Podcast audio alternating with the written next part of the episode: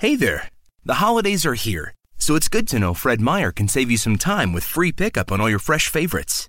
Whether your traditions call for a hearty helping of juicy ham, ample apple pie, or Aunt Sue's legendary twice stuffed stuffing, Fred Meyer has got you covered.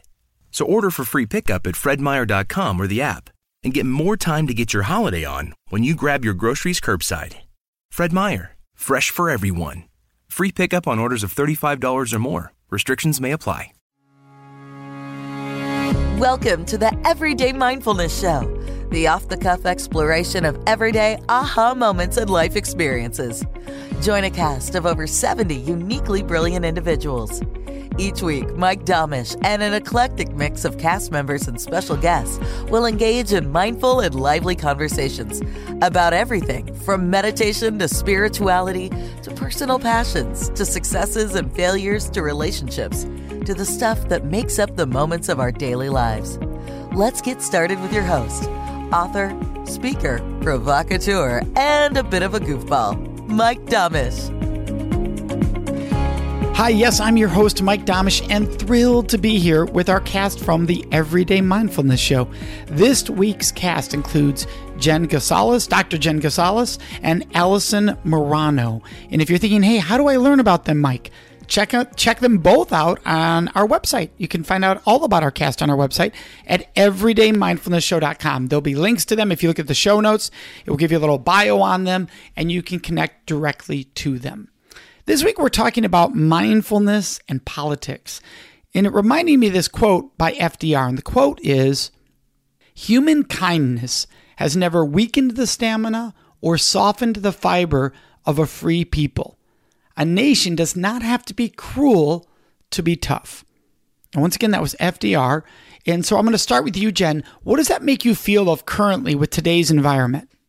Oh, I love that quote. I love knowing about that quote now because I feel like this is something I've been kind of, you know, ethically battling in myself and, and in my conversations with others recently because I feel like when I've had some conversations, so, I, you know, I, I I use mindfulness and compassion at the core of all of my work. And I've gotten pushback from folks saying, who I think the belief being that if we are compassionate to other people or their views who are not compassionate back to us or who aren't practicing empathy back to us, that it's a loss of power or personal power for ourselves. And I believe that it's actually a way of gaining strength because when we access empathy and compassion, we're not just laying back, we're not just surrendering and giving up, we're not condoning what people are doing, but we're seeing them as fellow humans deserving of respect or at least a- acknowledgement as a fellow human who wants to be happy and free from suffering just like me. And when we can access that place of I'm going to say it's courage in us. It's courage to be able to go to that place and not just the angry or the black and white place, but to be able to stay in an open hearted space requires so much mindfulness and presence and looking at our own crap and sitting with the discomfort of it and not just automatically making others wrong. Well, and I love what you said there about sitting in your own crap. Uh, and so, so for people listening, right, what do you mean? What what what's the crap you're referring to there? Oh well, I mean, there's so much there are so many say emotions going on around uh, you know our political climate and the election for so many people and there's anger and there's fear and there's you know embarrassment and disappointment and sadness and just so many really really heavy emotions and often when those types of things come up we don't want to sit with them because they're so uncomfortable. So whatever pattern we have to lash out or to to shut down or to numb ourselves, but in this case of the FDR quote of you know being cruel or of not being kind to others, that's a place to go so that we could feel powerful again and not feel just icky sitting with our crap. But you know, true empowerment, long-term power and empowerment, I believe comes from you know having the willingness to shine a bright light on all of that discomfort and then making in, you know choices that feel integrity with our values and who we want to be in this world from that place instead of just a reactive place. Does that make sense? Yeah, and so when you say that you know we're using the word crap, it sounds like what you're describing is is the drama, the drama of uh, the emotional hurt people are feeling, or stress, or judgment or a, a, annoyance because yeah. it very much depends on where you're coming from. Yeah, frustration yeah. with the other side, annoyance with the other side. There's this other side concept, right? The yeah. us versus them. And that's what I loved about the FDR quote, which was this idea that I think everybody right now thinks they have to be tougher than the other side. Mm. Like I have to, we have to win this battle, and so it's about toughness versus wait, can I be tough or can I believe in what I stand for and be compassionate towards others and understand them? That seems to be what's not congruent right now. That that's one or the other. It's an and or you know, it's it's either win lose. It's not what about both? What about I want to fight for what I stand in and understand those who believe differently than me? Yeah, absolutely. Right. It doesn't have to be an either or. And so when you hear that, when it, when you're sitting there, Allison, and you're hearing that, what's your reaction? Well, I want to. It's it's interesting that you brought up a quote by that particular quote by FDR right now, especially on this uh, way we're talking about mindful politics as the topic, and I believe that he probably used that as a talking point during the formation of the New Deal, which is very timely right now because we're actually we're looking at a reconfigurement possibly of the New Deal that he is the author of. Mm-hmm. And part of the reason that we're going through a lot of the turmoil that people have that Jennifer was talking about is probably because there isn't that empathy right now. And I love the word empathy because that's very, very important, especially when we're talking about these these pieces of the deal, which are was the actual social security net and the safety net that was created to help all Americans in a time of trouble. And what we're looking at is, is kind of not remembering where we were when that was created. And it came out of probably, you know, like I said, I think FDR most likely used that quote when he was trying to talk to the American people about empathy and about help. Mm-hmm and about understanding where the other person is that needs our help, which is why we all put into this pot of, of money, if you want to call it taxes. I know that's a word that always gets to people. But at the same time, it, it served a purpose. And the purpose was to be kind to everybody and to help everybody in trouble. And mm. that's really where all of this came from. So if the, we're going to talk about politics, that's something to be very mindful of because it is all in jeopardy right now in one form or another. So if you stop and really talk to people about understanding that we need this and that he was coming from a place where we were at a bad time, we don't want to go back there. But that was the mm. probably the the building blocks of him talking about creating the very the very laws that we're talking about changing right now in a very drastic way. Well, that's interesting because I know some people would hear that and say, "Hold on, I'm completely leading with empathy." if I'm somebody who wants those laws changed. I'm having empathy and love and compassion for my fellow citizens, and I want to protect the country, and I want to make sure we're taking care of each other. And this is absolutely based on love and compassion. So, for the person sitting there saying, Hey, is it possible that I'm hearing that and saying that if I believe what I believe, I've been judged that I'm not being compassionate and empathy because I might want to change the way things have been? what I ask for that is that you are looking at what the changes are. And I'm not saying that every change is wrong. I'm just uh, referring back to the quote of where he probably said to really think critically about why these are here in the first place and do your homework about uh, you know and really just go and look at the at the where we stand now and find out whether the laws do need to be changed or not and if they do let's do it in an empathetic way and I know that most people do understand there's a safety net, and most people do want to have that when they're ready for it. So when we're we're all fl- flying back and forth with with what you were talking about, feeling as though each of us are accusing the other of not being empathetic or not understanding, that we look back at the fact that maybe not everything we're hearing will turn out the way we think it will. And that there are things that are not broken and need to be fixed. And there are things that should be fixed but I always believe that what happens when we're trying to fix things is you kind of open it all up and just kind of change it completely where it doesn't necessarily need to be changed.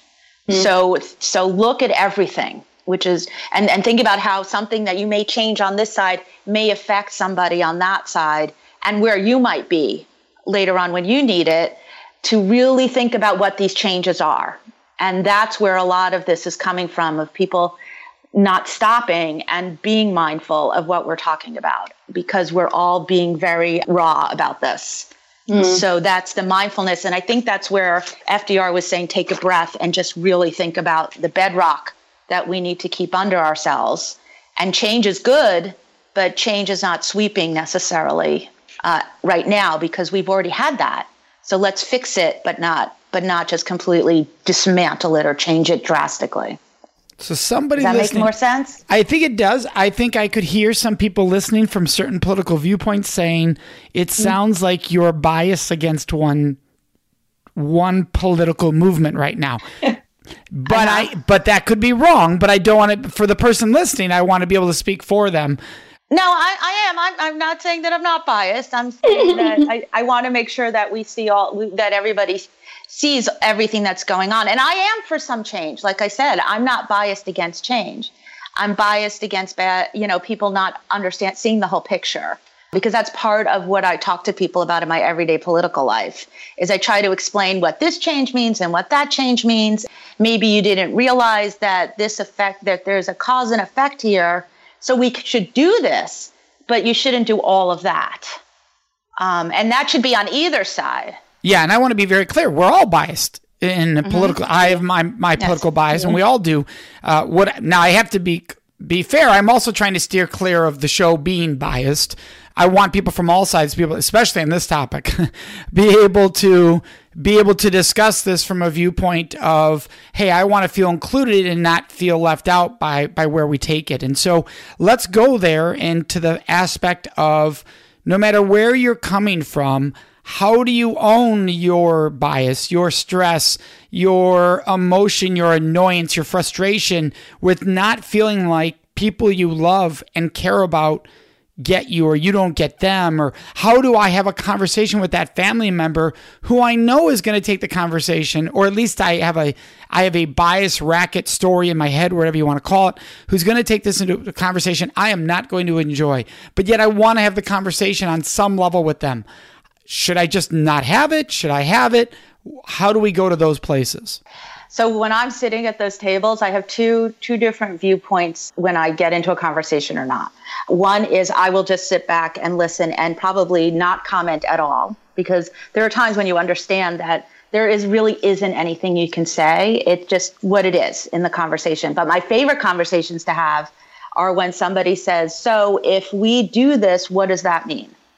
And explain to me why you think this is this should not be this way or should be this way and what is the outcome of that and if i can say it and then they'll answer me with what they think their outcome is that's the best kind of conversation to have to me because usually you can find a middle ground there and, and i and i have to say a lot of it comes from a factual basis so as long mm-hmm. as people have their facts and I like to prove things. I'm very much research oriented, and I, you know, even on social media, I hardly ever post anything without backing it up with some sort of research mm-hmm. article. I have a lot of annotations and even my Facebook posts. Well, I, lo- I love the idea that you're asking them, well, what would be the, out- what's the hopeful outcome of that? Because that does allow you to have an, a conversation that's based on hope, right? What's the hopeful outcome of that? And then based on their answer, whoever that is, you can think about, okay, well, how does that impact this group or how does that impact? And you can ask them, how do you perceive that impacting this group or that group and allows you to have an honest conversation of discovery. And that really, really is important. What about the part that we hold in ourselves about, you know, you read something on Facebook that bothers you, and there's these two sides where people say, Well, I'm just unfriending everybody. I'm unfriending everybody that says something I don't like. And people are going, That's my right, which clearly it is your right. It's Facebook. You can do whatever you want. It's your social media. You you can do whatever you want with it. But there are other, a lot of people going, well, I don't like that approach because I still like seeing the other stuff of my family members that that I do love seeing about them, how their kids are doing, all of this. And I know this is a loving person who I just very much may disagree with how they view the world or this situation, but I know there's a good person at heart.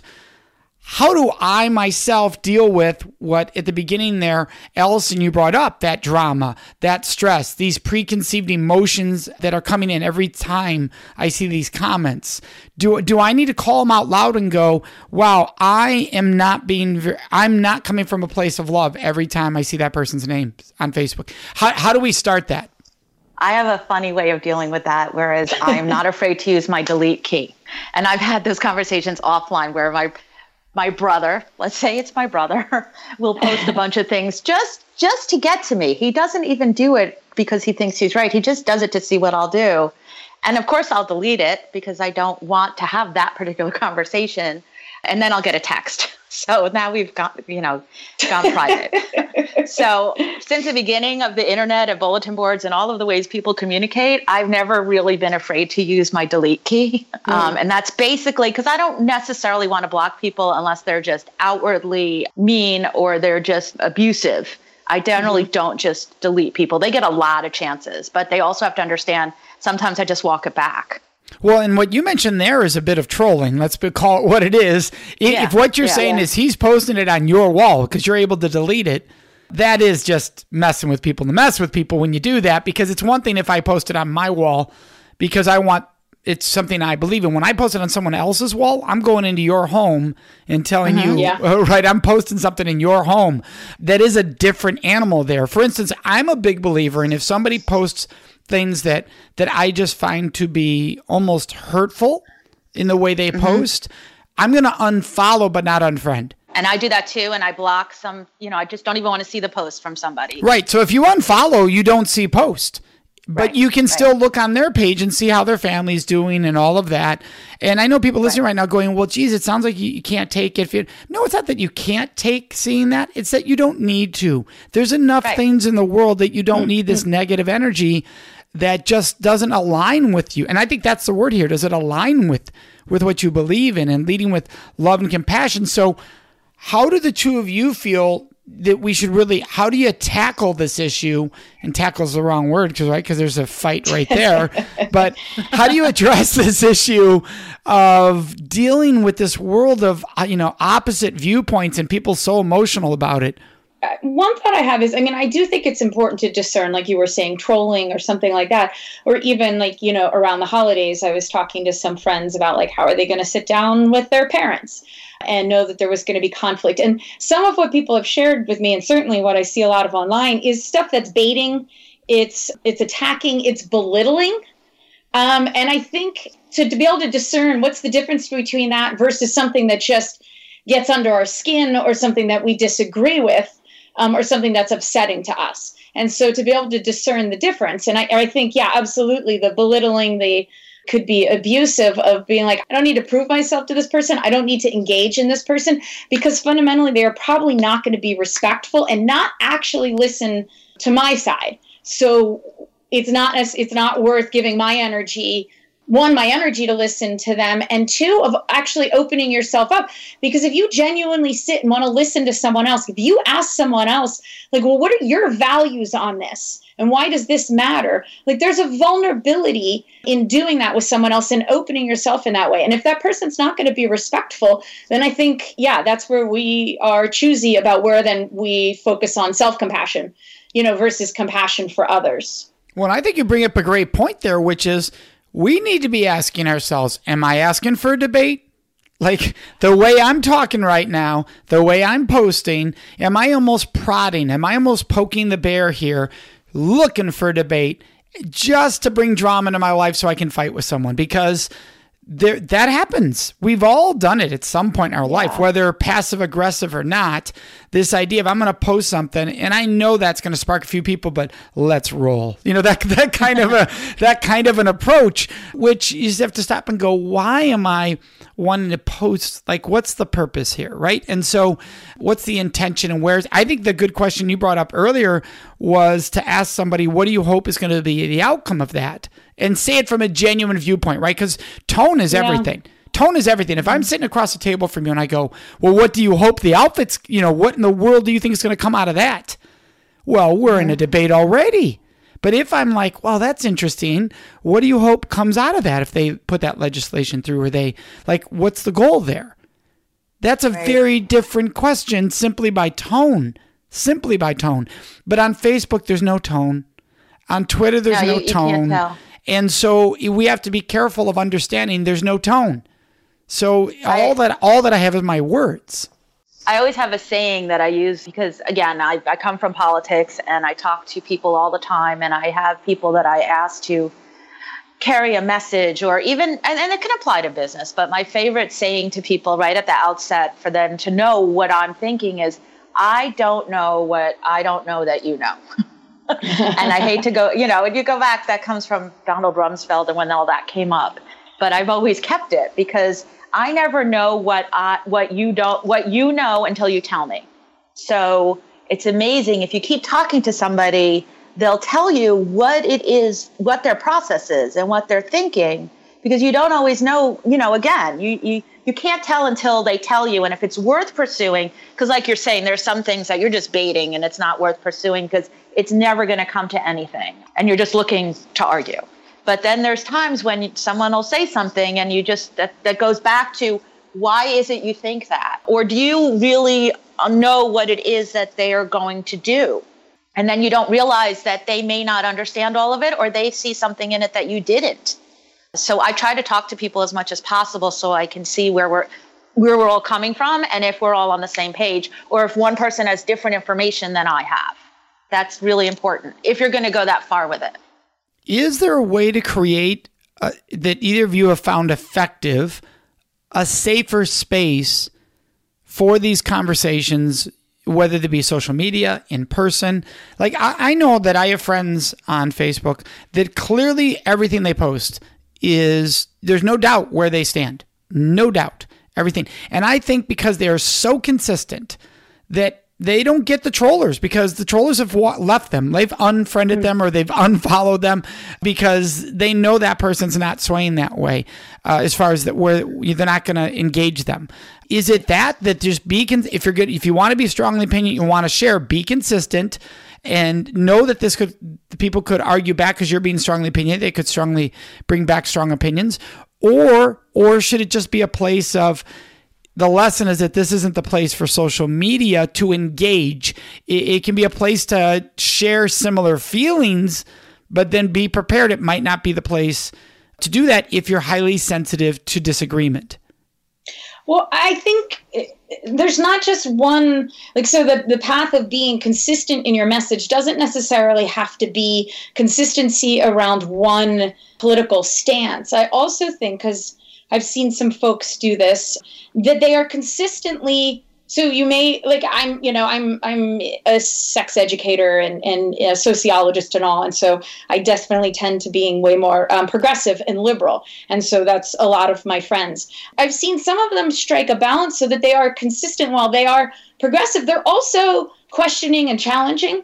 They're also consistently compassionate or consistently kind or consistently aware or bringing mindfulness to it. So while their views maybe it's more, I think they get less trolls. I think specifically because they're kind and they're thoughtful. And so even though someone might disagree with their views, actually this has happened a couple times recently. Like it happened like a month ago on my page. Somebody was like, "You know what? I don't like what you did there." And part of the reason is I have so much respect for you and how you do present things and your awareness around it. And someone else recently just called me like, "Well, you're not that political on Facebook or something." I'm like, "Are you kidding?" I feel like I'm ridiculously political, but I think it was they meant that I'm not like I mean, and I I use anger as a tool, and I think it's the appropriate tool to use, but I don't use that as my go-to. And I don't want to bait people because I am not interested in that. I'm interested in like critical thinking and thoughtful responses, even if it's from views that I disagree with. Like that helps me think outside the box. So I think, yeah, just because you mentioned, like, is that how you avoid getting trolls or something like that? But I think there's multiple ways of going around it. And I do think mindfulness and that folks trust you in your consistency around that, maybe a mindfulness with critical thinking and turning it back on ourselves and like, you know, and myself and my views, I think that, I mean, I think that's a very powerful route to take. And that can sort of sometimes bridge bridge the conversations I was actually recently saying to somebody, I've said this a couple of times in the last few weeks, that I wonder if I don't have as many friends as I thought as I used to have because nobody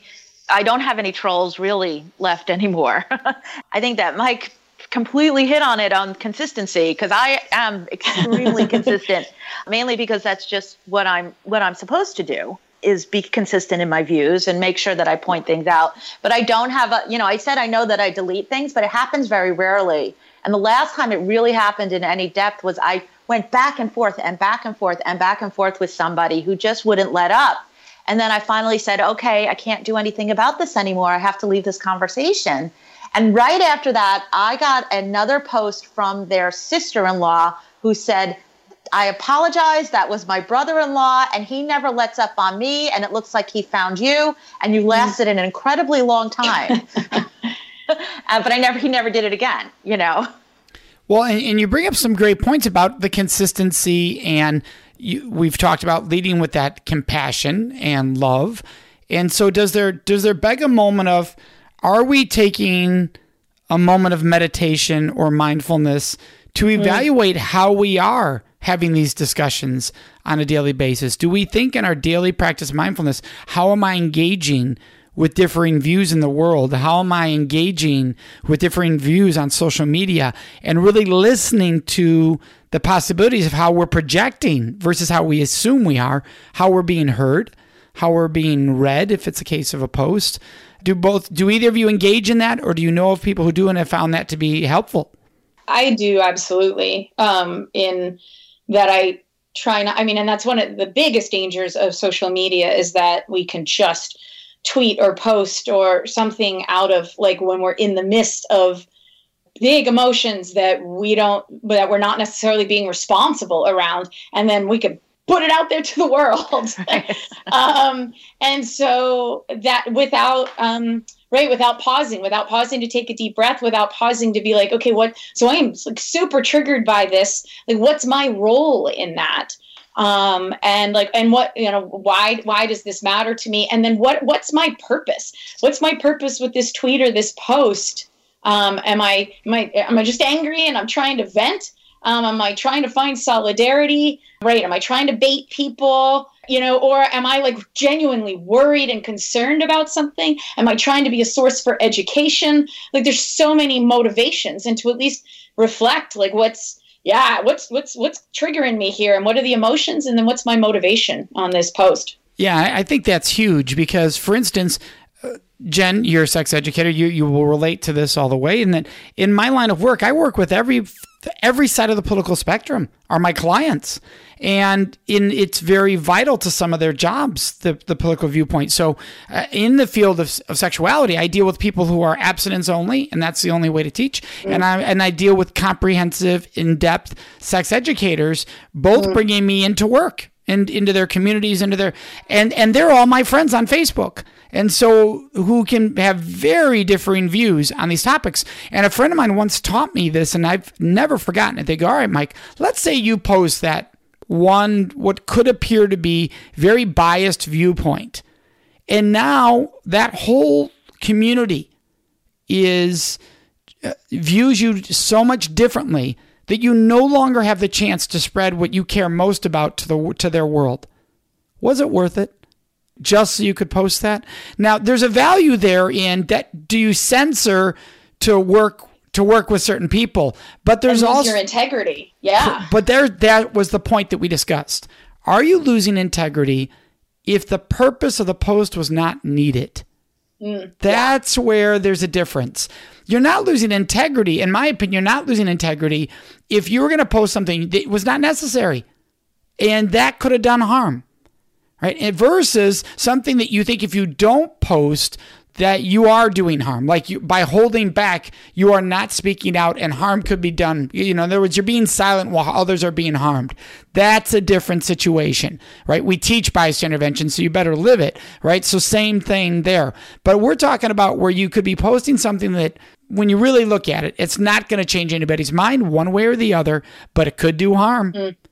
And and that's mm-hmm. been a great test for me is to say, this post, what's the purpose? Is it going to sway one way or the other if that's what I'm trying to do? And could it do harm? And if it could do harm, what, what kind of harm and why? So it really makes a success. Look, if I'm on stage and I say something that could help half the room, but harm a fifth of the room, my job is not mm. to do harm. So mm-hmm. I have to find a better way to word that. I got to find a better way to word that so I, I can still help half the room and not harm the one fifth. Well, I guess it, I mean, what this comes down to is what is harm also. I mean, because that, you know, does somebody's feelings get hurt? Did somebody's views get hurt? Or, you know, was somebody disempowered? Like that's such a, I guess, you know, what does that mean? And how much responsibility can we take for what's going on in everybody else's heads that we only have a certain amount of control over and we you know we don't have control over what their backgrounds are their views are so i mean that's a that's just a really loaded that's a loaded question. That's tough. that's the you don't know what you don't know. Right right. That's correct. Uh, yeah it is. No yeah. it is. And and that's where you have to step back and go am i acknowledging i don't know what i don't know? Mm-hmm. yeah. So yeah. I find that it, when I'm speaking, first I find because of the nature of some of my work, I don't, I, I usually, I have a three second thought of, will what I post, am I okay if what I post shows up in the newspaper? Right? That's how public, I keep everything public. And so you think about it that way. But the other thing is when I'm doing, like where you say, where you speak to a room full of people, I usually try to explain, I, I try to be very neutral. I know that they call it political correctness and there are people even who take issue with that, but you you just have to couch it by saying it's everybody and I'm not excluding anybody and this is really just it, it, I'm not doing this to exclude anybody. This is just a way something could happen or this again, this is this is what could, the outcome could be. But please just take this information into account, you know? Mm. And that's how I try to preface a lot of socially and also when I'm speaking to groups is that I'm not here to exclude anybody. It's just that these happen to be the way things work, or they could work that way. Well, I, I love the idea though what you said about the newspaper, and I would even blow it up a little bit large larger and say, what if this was on the front page? In when I think newspaper, I want to think, what if it was on the New York Times? What if it was on the Washington Post? What if it right? And this was associated as my brand. Not only was it in the I'm paper, yeah. right, right, exactly. And this is how my brand was associated. This was printed, my name, and everybody associated my brand with it. Would I be would I be thrilled with that? I think that's a great point you're making. It's a beautiful point about especially posting. when you're a public, yeah, when you're a public figure, which I know, I, we, I think all three of us probably are in one way mm-hmm. or another and I do that all the time is that I just wonder how would this look? And and we're seeing it now you know tweets do not go away ever. It doesn't matter what you do. They do not go away. Everything is always going to be out there. And I'm not saying that over the years I haven't done something that I said ah oh, and I've deleted it and then said well if it comes back it comes back you know but it's never been something too terrible. It's just been, again, it's not something I wanted my brand to be known for, you know? But it wasn't a terrible, horrifying thing. Sure. Mm-hmm. And I know some people right now listening could be thinking, well, geez, it's, it sounds like a, a place of fear. I don't want to, I don't want to yeah. have people. No, it's not a place of fear. You know what it is? It's really a place of thinking, am I being, com-? this goes back to compassion. We have to have compassion for ourselves. We also have to compassion for those. Look, if we're trying to make a difference in the world, you're you're not making a difference by talking to only like-minded people who already agree with what you're thinking. There's really no difference in that conversation. You know what that is? That's consoling, that's unifying, that's comforting that doesn't mean change is occurring. The the people that you would hope maybe their transformation is going to happen both for you and for them are the ones with different opinions. And so it's having compassion for that different opinion, which can be tough. But I love what you said there about same thing. Would I talk this way to this person if it was being broadcast? If this was on the NBC Nightly News and I was being filmed? Is this the way I would want to project myself in a in a way of compassion, not of do I want to look good? There's that's a whole different right. conversation versus is this a place of compassion? You two have led this to a wonderful conversation. What I love, I'm, this has been a messy conversation today, uh, and it, it, right, it has, and that, I think it's yeah. very, very much. And everything in, we've said can be broadcast everywhere. Yeah. with it. And it is right now. That's right. Eh, but it shows just how difficult this is. And there's no one answer to this conversation. So I want to thank both of you for such a great conversation. Are there books or are there resources or shows that you watch that if you have found helpful during this what people would call chaotic political environment for, for a while now, by the way. I'm not just referring, you know, while we're recording this in 2017, this has been existing for a while. And so for, is there something you have found helpful for anyone listening that they could look at or read or dive into? Well, I, and I'm so glad for the timing of it. Last fall, I took an eight week class called Cultivating Compassion, and it was led by the founder of a nonprofit called Compassion It that she teaches these classes. Um, but there are, you know, folks around the country that might teach them. But like that helped me really ground myself in compassion for myself, um, compassion in others, just to sitting with my suffering and sitting with the suffering of others and not being afraid of that as much, and which built a resiliency in me to be able to stay present through uncomfortable things. Check out our website she's got a lot of great resources this nonprofit and so it's it's not compassionate the normal word it's compassion and then a separate word it so it's making an action, you know, it's making it like a verb and an action of moving through the world and compassioning, compassionating. no, no, graceful way We'll make sure that that's put in the show notes, so anybody okay. who's listening right now can can go to the site and uh, definitely find that. I took a class, and it's a complete 180 from what uh, Jennifer was just talking about. But one of the greatest classes I've ever taken had to do with being able to talk to people about counter viewpoints and understanding where they're coming from. Not necessarily in a compassionate way, but more of a understanding really what it was that, that was driving them. It was called irrational behavior. And it was written by, it was done at Duke University at one of those Coursera courses that you can do online. And it was by Dan Ariely. I don't know yes. if you know him. He's a behavior scientist. Yes, I and love he's a social stuff. he's social scientist and he deals a lot with economic behavior, which when you hear the term, you don't think that that applies to actually just what makes people do what they do because you think it's about money and it's not. It's about people's reactions to things and what drives them. You know, it comes back. There's a big, I've seen a lot, one of his ex- explanations, which was an old study, which is the jam test. You know, if you give someone three types of jam at the supermarket, they'll normally buy something if they like jam, they'll take one of them. But if you make it 15, they'll walk away because it's too many choices. mm-hmm. So it has to do with behavior but if you real it's helped me tremendously in understanding or trying to understand what is motivating people to make the decisions that they're making or have the arguments that they have. And I don't mean arguing with you, I mean their point of view as their argument. Yeah. yeah. No, I love it. That's brilliant. Yeah, irrational behavior has saved me many, many times. Very cool. Well, I want to thank you both because it's been a fun. I mean, we're we've like we said, we've gone all over on this, and I think that's that is politics, right? It can, it can do that. So thank you both for for being on today. Yeah, thank, thank you. you. Thank you. Great, important conversation. Abs- yeah. Well, I'm, we're happy to have this conversation. And for everyone listening right now, you can check out Jen and Allison and our brilliant cast at everydaymindfulnessshow.com. Several people, by the way, have free downloads that they've given resources on these conversations. You can download at everydaymindfulnessshow.com. And until next time, may you enjoy everyday mindfulness in your life. Three quick reminders. One, please subscribe to the Everyday Mindfulness Show on iTunes. Already subscribed? Then encourage others to join us by inviting them to subscribe to the show. Two, while on iTunes, download all the latest episodes. Three, reviews help more people find out about the show. Would you please go into iTunes and write a review? Doing so helps spread the mission of the show. Thanks. We appreciate you being a part of our vibrant, oftentimes silly, and always vulnerable community.